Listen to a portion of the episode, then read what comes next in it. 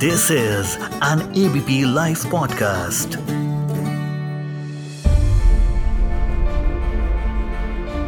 हाल ही में कोलकाता के नेशनल लाइब्रेरी में वेस्ट बंगाल बीजेपी के सोशल मीडिया आईटी ब्रांच के मेंबर्स के साथ एक बंद कमरे में बैठक हुई, जिसमें union home minister Amit Shah ने कहा कि नागरिकता संशोधन अधिनियम यानी कि CAA अब देश का कानून बन चुका है इसे लागू होने से कोई भी नहीं रोक सकता है मीडिया रिपोर्ट्स के मुताबिक एक सरकारी अधिकारी ने यह भी बताया कि तैयारियाँ पूरी हैं और सीएए को लोकसभा चुनाव से काफ़ी पहले लागू कर दिया जाएगा।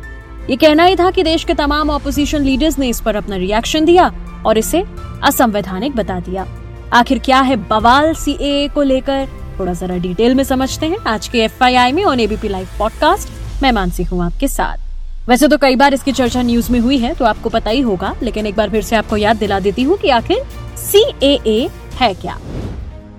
C A seeks to grant Indian citizenship to persecuted minorities like Hindus Sikh Jain Buddhist Parsis and Christians from Pakistan Bangladesh and Afghanistan who had entered India on or before December thirty first twenty fourteen citizenship act 1955 के अवैध प्रवासियों को भारत में नागरिकता लेने से रोकता था।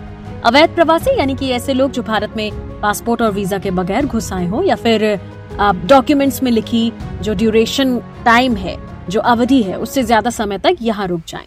सी के ज़रिए इसमें अमेंडमेंट किया गया। नागरिकता संशोधन अधिनियम यानी सी को इजी लैंग्वेज में अगर समझा जाए तो इसके तहत भारत के तीन मुस्लिम पड़ोसी देश, पाकिस्तान, अफ़गानिस्तान और बांग्लादेश से आए गैर मुस्लिम प्रवासी, यानी नॉन मुस्लिम इमिग्रेंट्स इनमें भी छह समुदाय, हिंदू, ईसाई, सिख, जैन, बौद्ध और पारसी को भारत की नागरिकता देने के नियम को आसान बनाया गया है। इससे पहले भारत की नागरिकता हासिल करने के लिए किसी भी व्यक्ति को कम से कम ग्यारह साल तक भारत में रहना ज़रूरी था। नागरिकता संशोधन अधिनियम 2019 के तहत इस नियम को आसान बनाया गया है और नागरिकता हासिल करने की ड्यूरेशन को एक से छह साल किया गया है। अफ़गानिस्तान, बांग्लादेश और पाकिस्तान के ऐसे माइग्रेंट्स के खिलाफ अगर कोई लीगल केस चल रहा है, जिससे उनके इमिग्रेशन स्टेटस में रुकावट आ रही हो तो सी के ज़रिए ऐसे केसेस में लीगल इम्यूनिटी दे दी गई है। मतलब कि दंड से छूट। आपको बता दें as per the ministry of home affairs annual report for 2021 and 22 between April 1st, 2021 and December 31st, 2021, as many as 1,414 individuals from non-Muslim minority communities from Pakistan, Bangladesh and Afghanistan were granted Indian nationality through registration or naturalization under the Citizenship Act 1955. अब विरोध क्यों हो रहा है इसका भी आपको कारण बताते हैं पहला रीजन तो यह है कि नॉर्थ ईस्ट के लोगों का कहना है कि सी लागू होने के बाद उनके इलाके में इमिग्रेंट्स बढ़ जाएँगे और उनका कल्चर डिस्टर्ब होगा।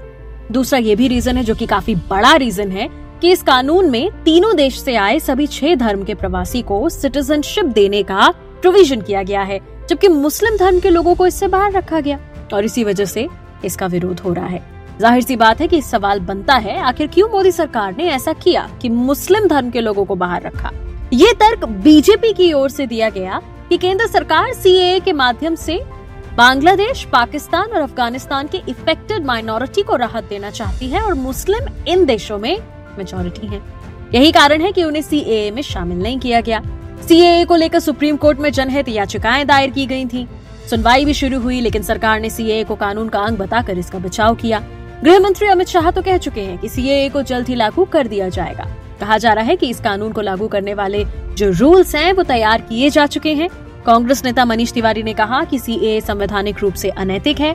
वहीं बिहार के डिप्टी सीएम तेजस्वी यादव और ऑल इंडिया मजलिस ए इत्तेहादुल मुसलमीन, यानी एआईएमआईएम के चीफ असासुद्दीन ओवैसी ने इसे संविधान विरोधी करार दिया।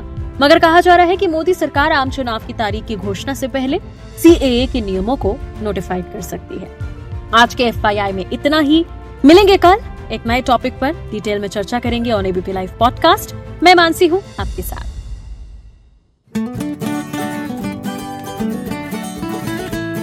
This is an ABP live podcast